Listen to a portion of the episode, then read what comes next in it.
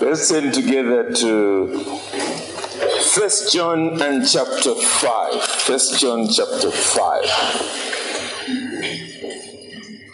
As you do so, let me quickly say it's been a real joy for me to have been with you the last few days. Some of you we've managed to catch up here and there, chat a little bit, know what's happening in your life, and it's been uh, very, very encouraging to me. Uh, to also realize that some of you have really been relating through social media without me knowing.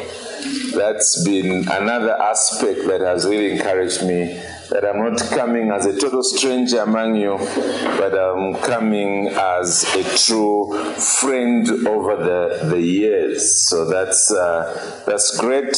I'm still around in your country for an extra week, well, almost a week. Uh, this coming Friday is when I, I rush back home. We have a leaders meeting that begins Friday night up to Saturday around midnight. We have been looking at First John, and we have seen that it's around a topic that he mentions in the fifth chapter, actually, as he's beginning to wrap up. And it is found in chapter 5 and verse 13, where John specifically says that uh, I write these things to you who believe in the name of the Son of God, that you may know that you have eternal life.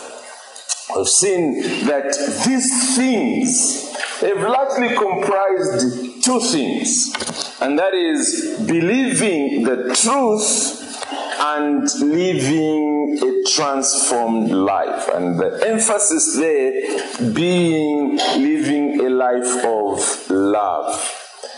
Over and over again, John has said this in one way or the other, challenging us to examine ourselves so that we don't end up with that which is false. He will come back to that in this chapter. But I hope you noticed as we went into chapter 4 yesterday that that's essentially what he again dealt with. He began with test the spirits so that you don't end up following deceivers. Make sure that you don't just believe everything that you hear because it's in the context of the church. Because many false prophets have gone out into the world. And if that was being said in, in John's day, it is worse today. And then we also saw in that fourth chapter how he went to town, as it were, on this issue of love. Love. Examine yourself. Because if you are still a warped little soul that's always just thinking about me, myself, and I, then you do desperately need salvation. You still have not been saved by Christ. We're back to uh, chapter 5 now, and I have entitled my message The Transformation That Results from Believing. The Transformation That Results from Believing.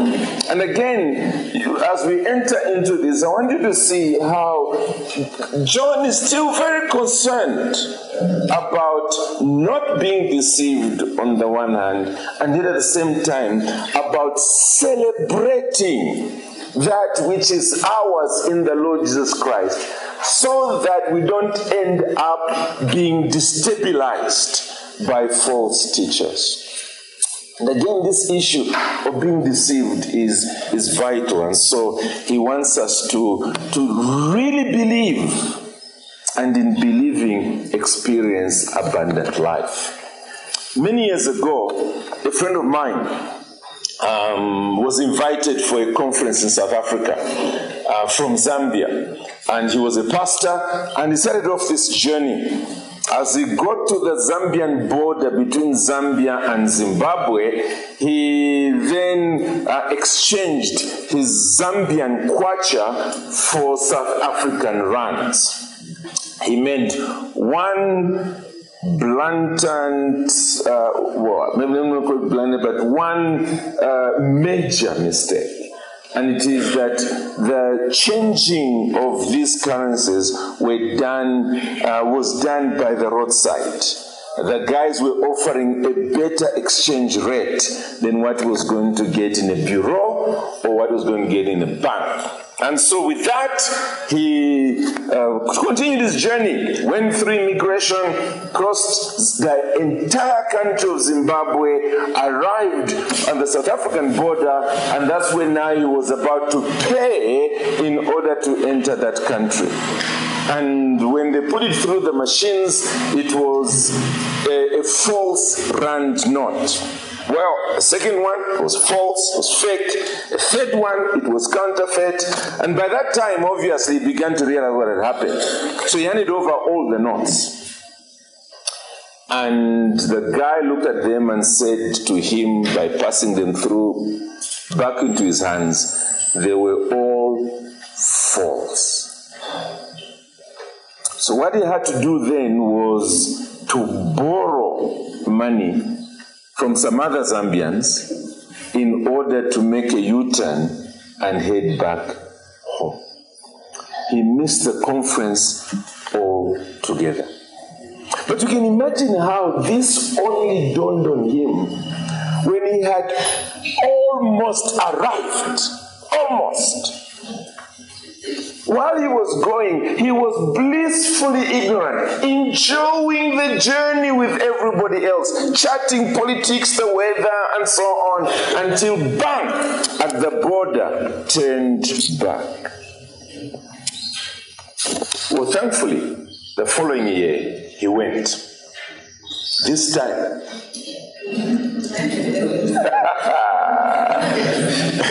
he went into a bureau and got the right currency. Yes, he may have thought it was a, a lower exchange rate, but hey, he was wiser this time. And he attended the conference. He always testifies about that. The difference between that and what we're looking at here is this that if you think you're a Christian and you're deceived, and you enjoy the journey all the way to death, and then discover then that what you had was a false Christianity, there's no second chance. There's nothing like, okay, head back and we'll invite you again next year. And this, there's nothing like that. It is too late. And that's why it's crucial for you to make sure you have the genuine article. How many of you have read Pilgrim's Progress? It's a very common book, okay? If you haven't, please, you can download it, read it. It's an excellent book. An excellent book. It's the world's number two bestseller. Number one is the Bible. Number two is Pilgrim's Progress. Pilgrim's Progress. Just make sure you read it before you die, or the sooner the better, because it has a lot of teachings about Christianity. But later on, somebody wrote another book that is called The Celestial Railroad. It is the exact opposite of Pilgrim's Progress. It's much smaller, by the way, and you can download it also from the internet. It's brilliant. And the reason why it's brilliant is this that in Pilgrim's Progress, the person is a real Christian who continues his journey all the way to heaven with all the difficulties along the way. That's why you should read it. In Celestial Railroad, it's a guy who thinks he's a Christian. All the way until he crosses the river that is supposed to lead to the celestial city. And he's in a little boat. He thinks he's going to the right place. And then the guy who is actually rowing the boat as soon as they leave the shore, smoke begins to come out of his ears and nostrils, and he laughs with a hellish laugh. That's how it ends. In other words, the guy realizes too late that I've been deceived. I'm not going to heaven. I'm in the hands of the devil. I'm going to hell. And this is what is being handled by John here, wanting us to make sure that we are not deceived because there are many deceivers. How does he handle it? Well, first of all, he deals with this aspect of believing and how out of genuine believing there is going to be the fruit of love, the fruit of obedience, and the fruit of victory. Genuine belief in the Son of God produces love, obedience, and ultimately victory. So let's quickly read verse 1 down to verse 5. John is speaking in his usual cyclic ways, but you can't miss his point. Everyone who believes that Jesus is the Christ has been born of God. Okay, so the new birth produces faith, and consequently, we believe. And everyone who loves the Father loves whoever has been born of Him. So you can see the love aspect coming out. So believing the truth and this life of love. By this we know that we love the children of God when we love God and obey His commandments. Okay, so you can see there again believing, producing love, producing obedience. For this is the love of God, that we keep His commandments, and His commandments are not burdensome. Allow me to add, because the Holy Spirit is in our hearts and is inspiring us not only to love, but to obey God in all his commandments. So they are not burdensome. If you're unconverted, they are burdensome. And you just wish you didn't have to obey God. Verse 4 for everyone who has been born of God, there it is again, the new birth produces faith, and then faith produces all these other things love, obedience, and now listen to this. Everyone who has been born of God overcomes the world. In other words, victory is certain. And this is the victory that has overcome the world. We are back to square one our faith our faith.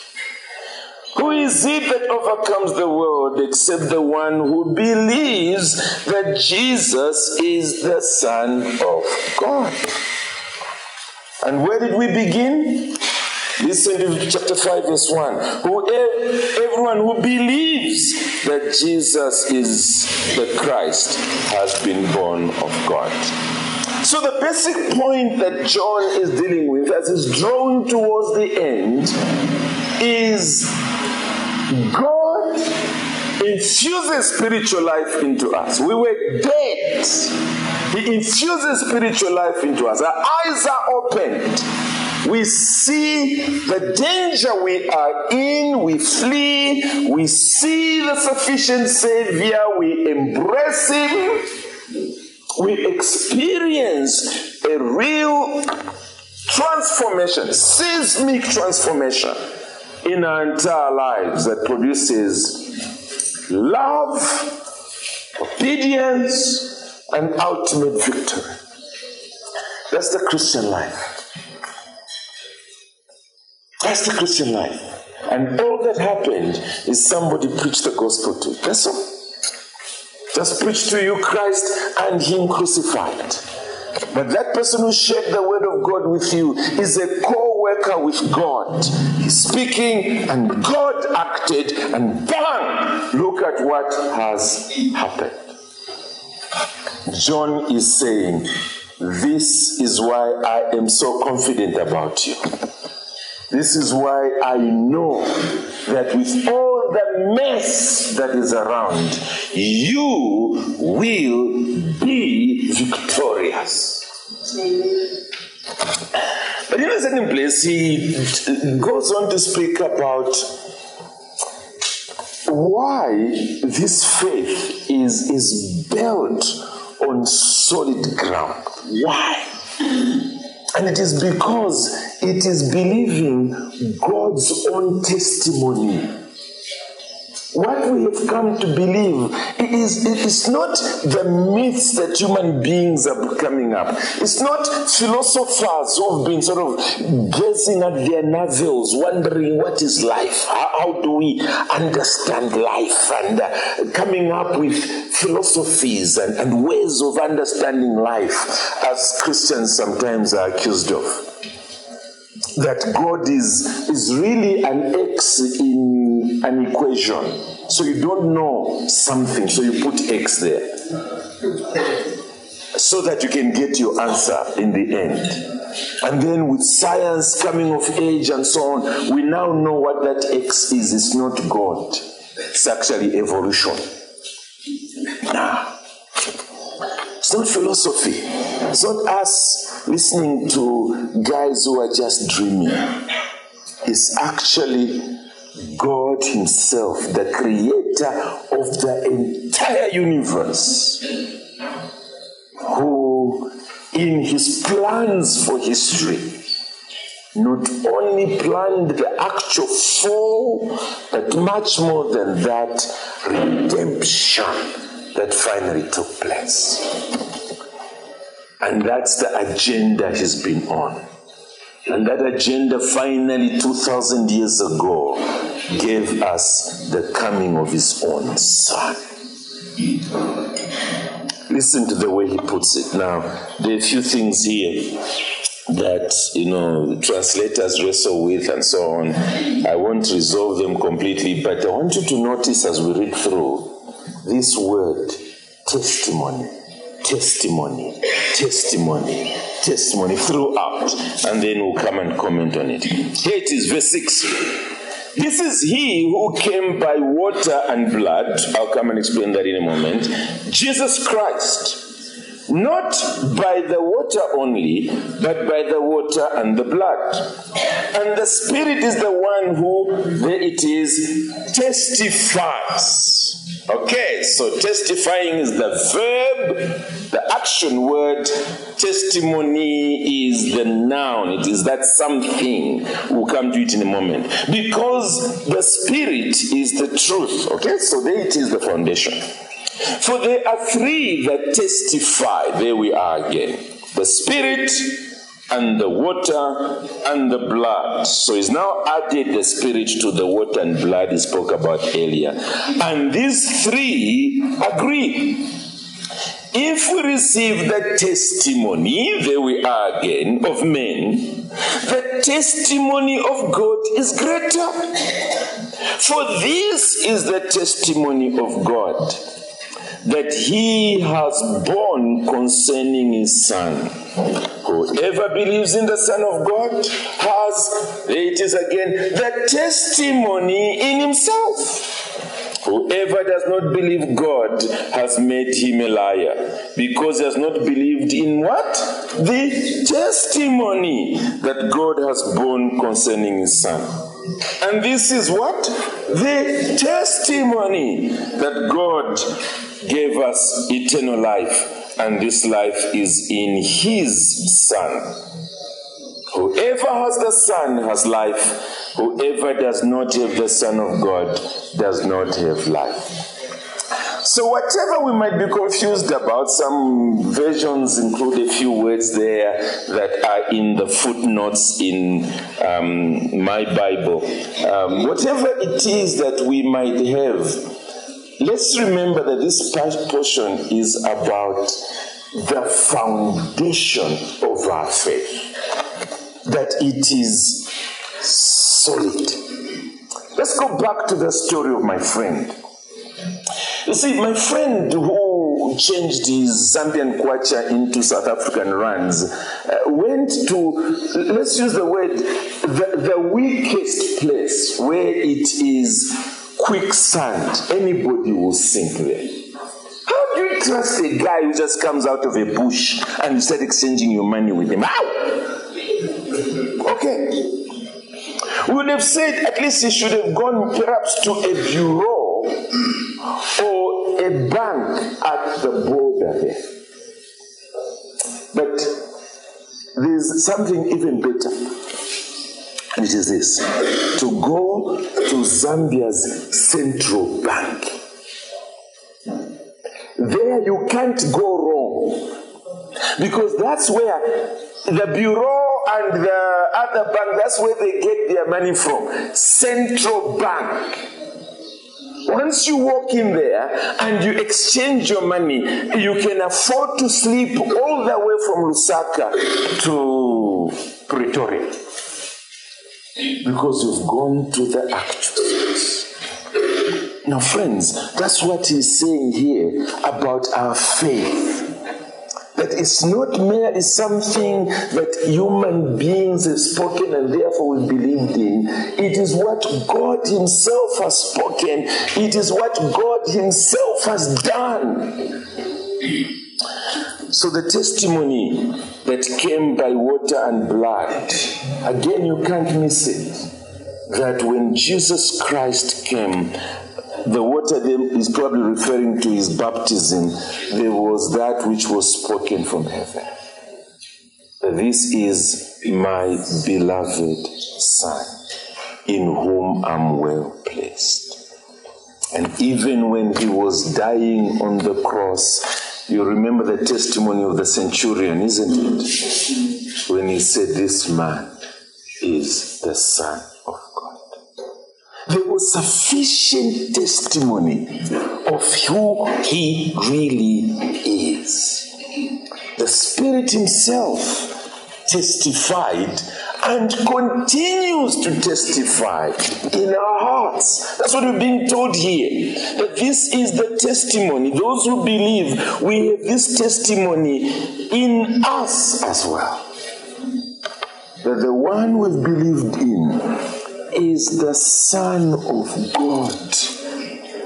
This is not something that has been made up by fellow human beings someone who went up a hill and began to claim all kinds of things and came down, and we have now become followers of him. No, our faith is in that which God Himself has spoken. And look at the way He ends it. He says, ultimately, this is what God has said. This is His ultimate message. Son has life. Whoever does not have the Son does not have life. Notice it's not saying whoever has been baptized, whoever has been brought up in a Christian family, whoever goes to the right church, or whoever, you know, all these many other things that people speak about. He's saying what God Himself has testified concerning His Son. If you have Him, you have life. If you don't have Him, you don't have life. Settled. And it's on that that we base our trust. What do you base your trust? on? What is it that you've put your faith in? What is it?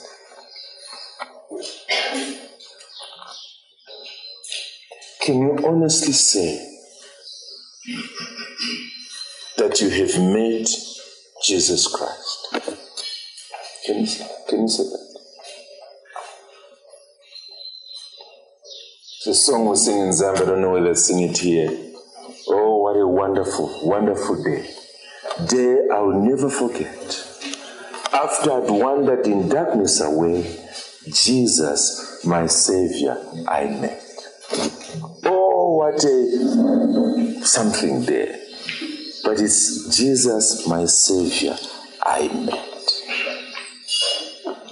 Shadows dispelling, with joy I am telling, He met all the needs of my heart.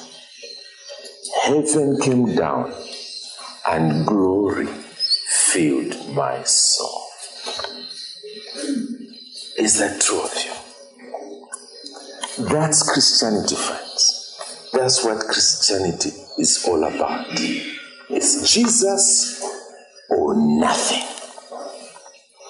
Let's quickly go on because in the midst of all this, we reach that statement that we've been quoting every day. And it is this I write these things to you who believe in the name of the Son of God, that you may know that you have eternal life. Now, what you may not have noticed if you've read this portion is that that you may know is only the first no of about five or six no's in the rest of the chapter. In other words, the point that John is making is first of all, he says, I want you to be assured of this.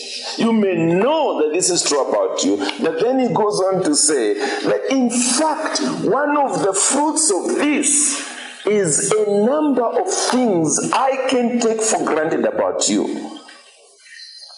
That as a result of this new relationship with Jesus Christ, there are a number of things that you know. So let's quickly look at them. And then we'll wrap up again with um, um, this same text, uh, 1 John 5 13. We'll end there. But let's quickly look at the things that you know. First of all, you know that God hears you when you pray. Yeah? That's the first thing. You know He hears you. Look at the way He puts it there. Verse 14. And this is the confidence that we have towards Him. That if we ask anything according to His will, He hears us. And if we know that it is that He hears us in whatever we ask, we know that we have the request that we have asked of Him. one of the real changes that happens when a person becomes a Christian is something I touched on earlier, and it is this that prior to becoming a Christian, you pray in rote fashion. Our Father, what in heaven, hallowed be your name. Your kingdom come, your will be done on earth as it is in heaven. Give us this day our daily bread and blah, blah, blah, blah, blah. Amen. It's just words into empty air, just some ritual. When the Lord saves you, prayer becomes real. Eh? You're actually speaking to someone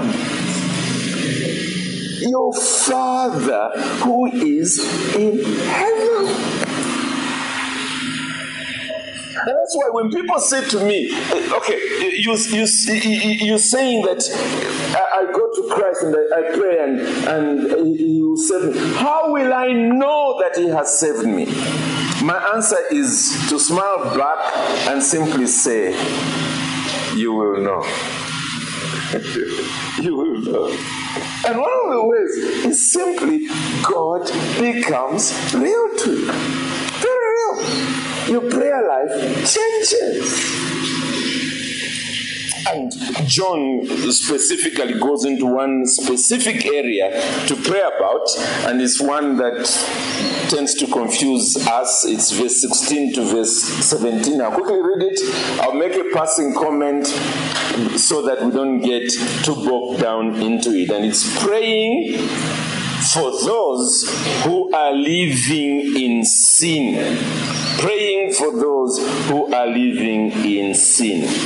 If anyone sees his brother committing a sin not leading to death, which is the issue that obviously conf- confuses people, he shall ask, and God will give him life. Notice it's still about prayer. Okay? To those who commit sins that do not lead to death. There is sin that leads to death. I do not say that one should pray. So notice again, it's about prayer. For that, all wrongdoing is sin, but there is sin that does not lead to death. There are many interpretations about this. Commentators are always arguing. The simplest I can give you is obviously if a person has sinned and as a consequence of that he has died, it's beyond us to pray for his restoration to God. That's the simplest. But, you know, since commentators are in, up in the air with these things, whatever you finally decide is up to you. The issue seems to be that because you now have this living relationship with God, He hears your prayers. One of the things you should pray about are those who were once with you who have been overtaken by sin, the backsliders. Pray for them. It seems to be what he's talking about. But the main thing is that you now know God hears your prayer. What else? You also now know that you will persevere to the end. You will persevere to the end. Verse 18. We know that everyone who has been born of God does not continue in sin. Thank you very much. Everyone who is born of God does not keep on sinning.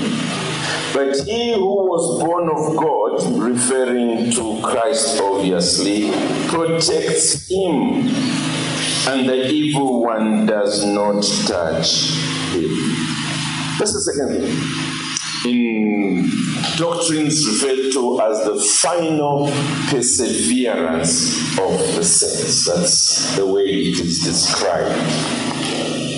I think that's very reassuring that the Lord, having given me spiritual birth, guess what He has given me? Eternal life. Eh? What has He given me? Eternal life. Don't seem to me. What has He given me? Eternal life. Now, your university students, does eternal come to an end? okay, it doesn't. I write these things to you who believe in the name of the Son of God that you may know you have eternal life. God keeps his own. Persevere to the end. They endure to the end. And in the end, they are saved. In the end, as they were saved at the beginning. We know. We are counting it so that we may know that we eternal life. We know that He answers our prayers. We know that we will get to heaven that He will take us there. What's the fourth one? It is this that we know that we alone have divine life. We alone have divine life. We who believe in Christ. We know, verse 19 we know that we are from God, and the whole world lies in the power of the evil one. We know. Now, often Christians are accused of uh, being very narrow minded especially when we think in terms of evangelism and, and missions work. And, and people say, look, why don't you keep your religion and let other people keep their religions? You go to them and, and start disrupting their lives and, and making them abandon their own ways of life and so forth? Keep your Christianity to yourself. You bigot. Well, the reason why we go to share the gospel is because we believe it's the only good news in the world. It's the only good news. Eh? God did not send 10 saviors. one for people in Asia, another one for people in Europe, another one for people in South Africa, another one for people in East Africa, another one for West Africa, another one for North Africa, another one for Europe, another one for North America, another one for South America, and just in case there's some people in the Antarctica, another one for them. No, he only sent one Savior, his Son, Jesus Christ. And then he has commissioned us go and tell the world that a full redemption has been provided through. him. That if they repent and believe, they will have eternal life. We know it. We know that Christianity is not just one of the many religions in the world. Like going into a, a, a grocery shop and you find rice from South Uganda and rice from North Uganda and rice from East Uganda and rice from Lake Victoria. No. There's only one. And we have the divine life. We want others to share it. That's what makes us such fiery evangelists. It's precisely this. So, how many we know have we done so far? Those of you are counting. Four. Let's quickly go on to yet one other one. And it is this that we know that Jesus is, in fact, the true God the true God.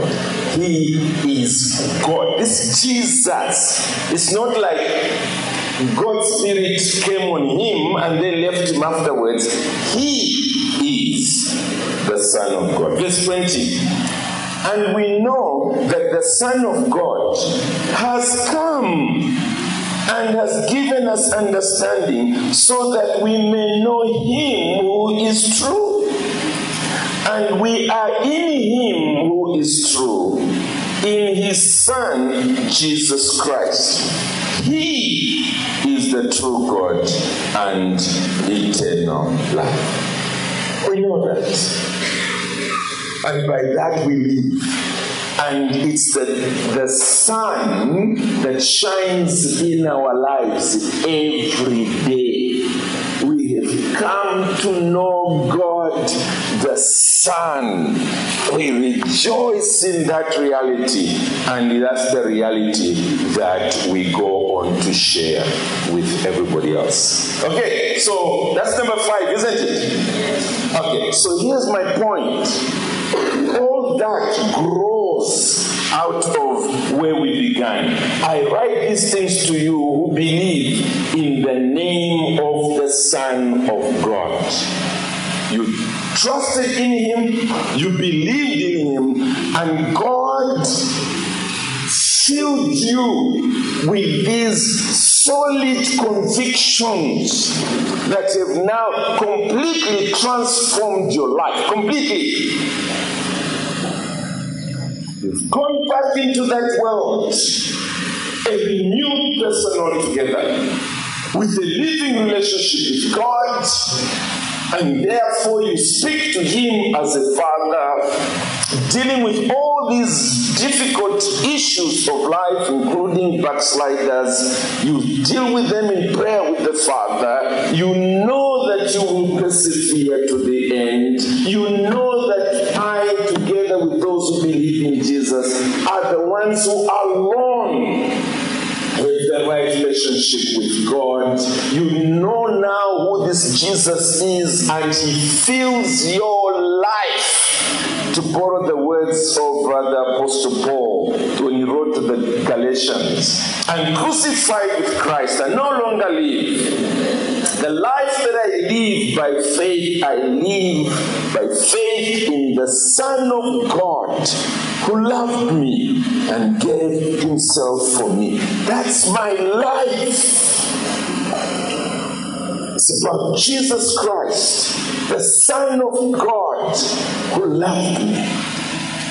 Who loved me. I never get over that. Who loved me and loved me to the extent that he, he died for me. He was crucified for me.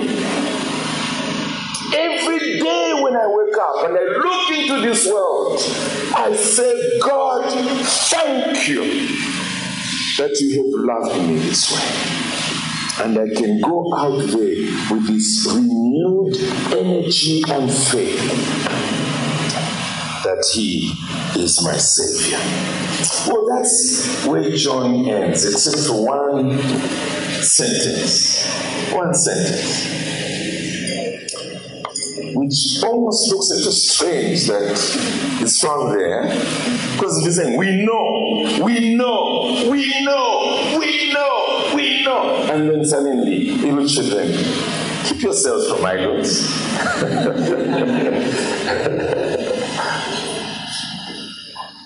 one wonders, you know, why is it there? I think the point is obvious anything else other than what I've just talked about here is idolatry. Yes. You alone are the true worshippers of the living God. Else is like the idolatry. So live by that which you have come to know. So let me close this entire series by taking us back where we began. And it is this test yourself, friend. Test yourself. Don't end up like my friend. But at the end of your journey, you should discover that what you heard was false because you were listening to so many false teachers. And even when the Bible was preached to you, as I preached to you this week, and we've also heard Brother Andrew and all the others, Rogers and so on, that you still say, ah, no, no, I, am not going to change. I'm not going to change. It doesn't matter what, what is being said, I'm not going to change. until it's too late. Don't be like that. This book is the only one ultimately that is true. Anybody who is teaching that which cannot come out of these pages, that which you cannot see for yourself in these pages, run away for dear life's sake. Test yourself. Test yourself. But may I also close on a positive note, and it is this. If upon testing yourself, you are seeing that the fingerprints of the Holy Spirit are very evident upon your life. This is not about praising yourself, but this is being amazed that a sinner such as you now has this transformed life where you have come to believe and you are convinced that it is your conviction concerning these biblical truths around Christ and there is a life in you of love for God and a fresh obedience for Him that was not there before. Two things. Number one, don't let any false teachers come and destabilize you. Don't. Because all that that will do is it will keep you from being ultimately fruitful while you're busy processing all these people that are destabilizing you, you will not be busy for the kingdom of God. Don't let false teachers come to say to you there's something missing. That was just, you know, maybe ABC of Christianity. That's not good enough. What you really need is this extra. This is the higher life, the victorious life, the whatever life. Don't. You have found Christ, you have all that you need.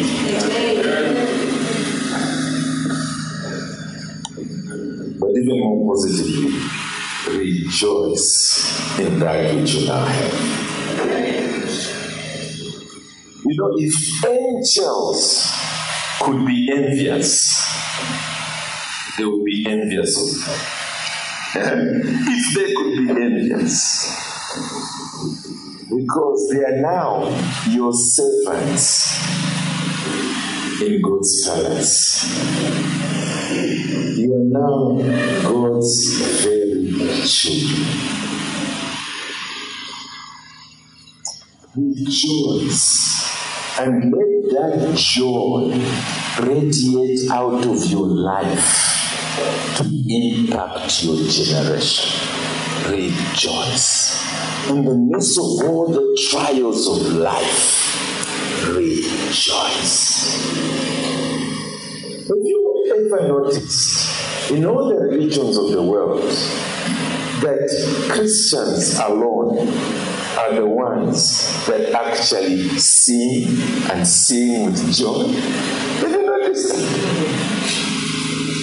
I remember one chap once visiting our church, uh, and he, he at, at the end of the service, as we were greeting one another outside, he comes to me and he says, "Explain to me why are these people so happy? Oh, it's obvious. They know Christ. Eh? They know Christ. And that's the reason why when believers are singing, you have, you have very strong bolts on the roof. Otherwise, you fly off. Because they sing with exuberance. There's joy in their hearts.